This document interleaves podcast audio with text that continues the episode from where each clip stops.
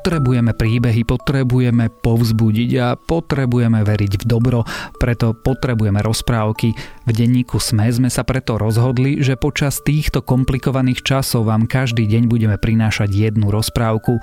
Počúvate špeciálne rozprávkové vydanie podcastu Dobré ráno, ktoré je určené nie len deťom.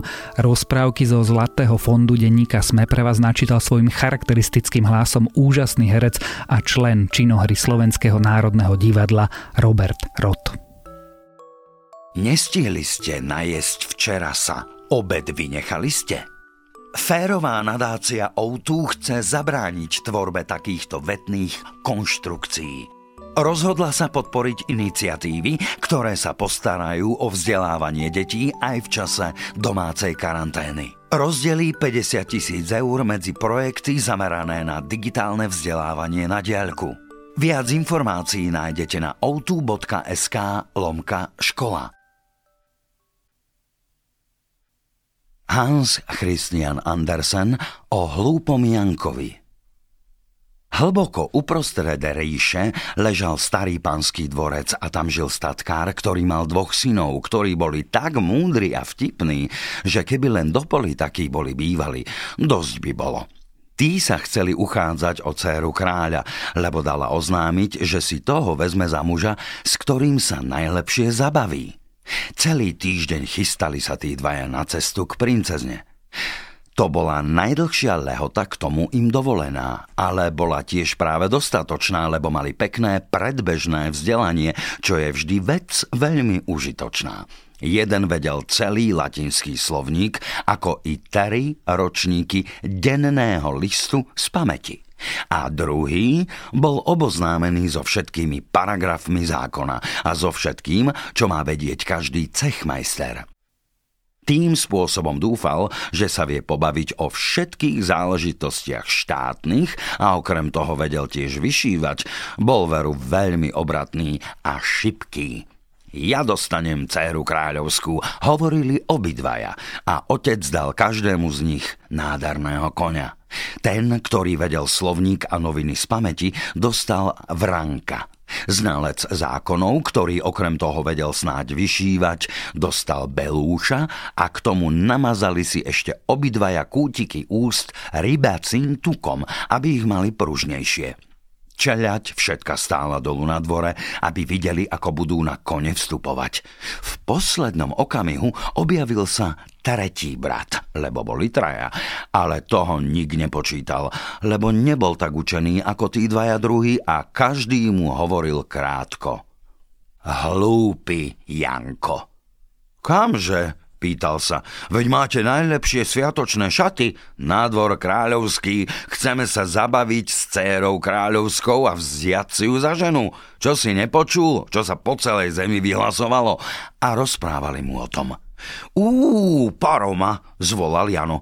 To tam tiež musím ísť. Ale bratia sa mu vysmiali a odišli. Otecko, dajte mi konia, povedal Jano. Mám veľkú chuť sa oženiť. Keď si ma vezme, vezme si ma. Keď si ma nevezme, vezmem si ju predsa. Netrep, povedal otec. Tebe konia nedám, veď ani hovoriť nevieš, tvoji bratia sú oproti tebe praví dvoraníni. Keď nedostanem konia, vezmem si kozu, tá patrí mne a unesie ma tiež. Tak riekol a sadol si na kozu. Stisol jej boky ostrohami a odjechal po Hradskej. Hop, hurá! Ako chytro išiel. Už idem, kričal Jano a začal spievať, až sa to ďaleko široko rozliehalo. Ale bratia tížko išli ďalej. Neprehovorili ani slova, lebo si museli dobre rozvážiť všetky tie dobré nápady, ktoré chceli predniesť. Halo, halo, hoj, tu som, pozrite sa predsa, čo som našiel na Hradskej. S tými slovami ukázal hlúpy Janko svojim bratom mŕtvú vranu, ktorú našiel. Hlupák, povedali. A čo chceš s tým začať? Dám ju kráľovskej cére. Len to urob, povedali a smejúca išli ďalej. Halo, halo, už som tu, pozrite, čo som našiel, to sa nenajde každý deň na Hradskej. Bratia zase zastali, aby sa pozreli, čo to je. Hlupák, povedali znova, veď je to stará drevená topánka, ktorej ešte vršok chybuje, či i tu chceš dať cére kráľovskej? To sa rozumie, povedal Jano. A bratia sa smiali a išli ďalej hodný kus cesty. Halo, halo, hoj, tu som zase, kričal Jano. Je to čím ďalej, tým veselšie, ale halo, toto je predsa niečo vzácného. Čo si to zase našiel? Pýtali sa bratia. Ach, povedal hlúpy Jano, to nestojí ani za reč, ale dcéra kráľovská bude mať radosť. Fí, povedali bratia.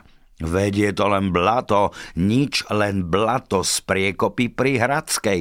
To hej, povedal Jano, a k tomu najjemnejšieho druhu, že ho nemožno ani v ruke udržať. A naplnil si tým vrecko. Teraz sa dali bratia do prudkého cvalu, takže boli o hodinu skôr pred bránou mesta, než hlúpi Jano.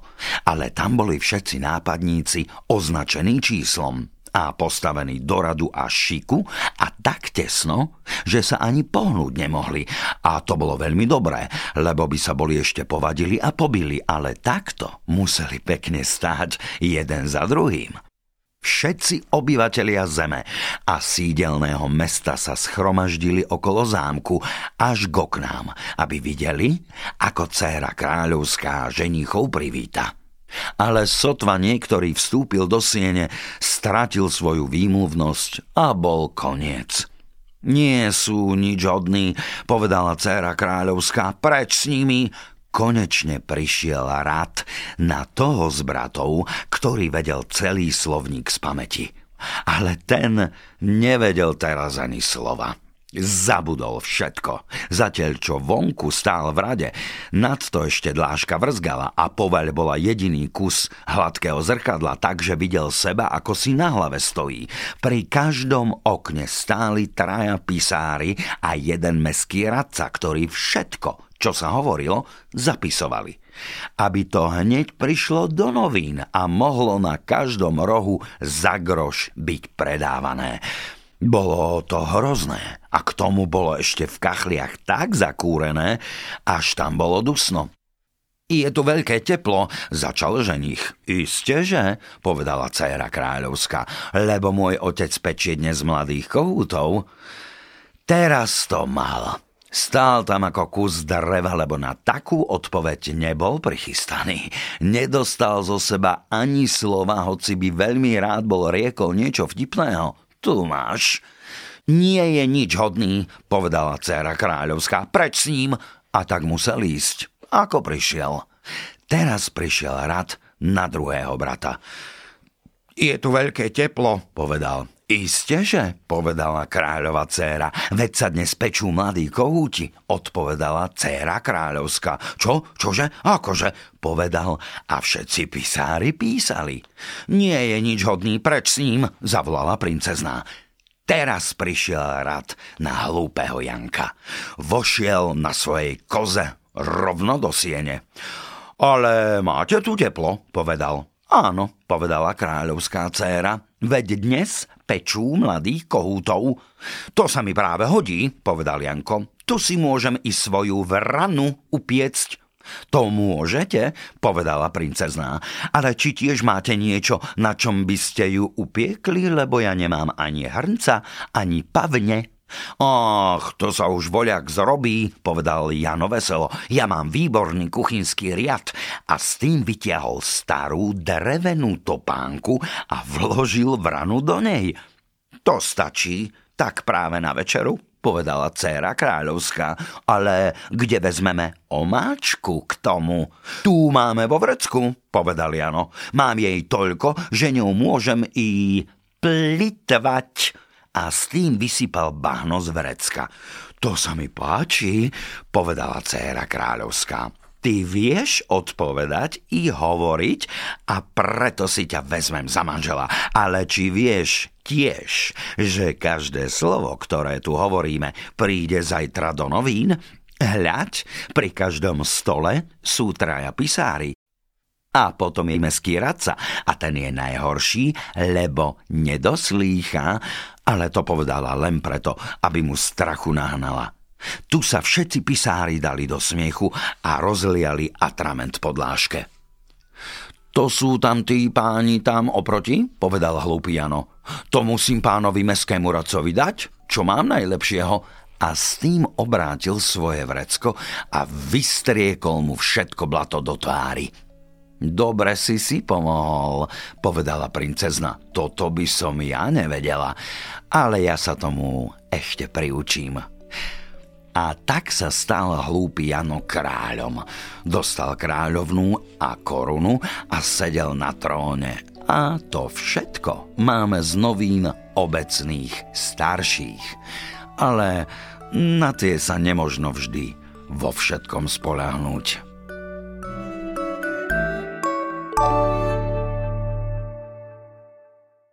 Počúvali ste špeciálne rozprávkové vydanie podcastu Dobré ráno. Rozprávky zo Zlatého fondu denníka Sme čítal Robert Rod. Máte nápad, ako pomôcť školákom a učiteľom s online vzdelávaním? Prihláste svoj projekt na outu.sk lomka škola.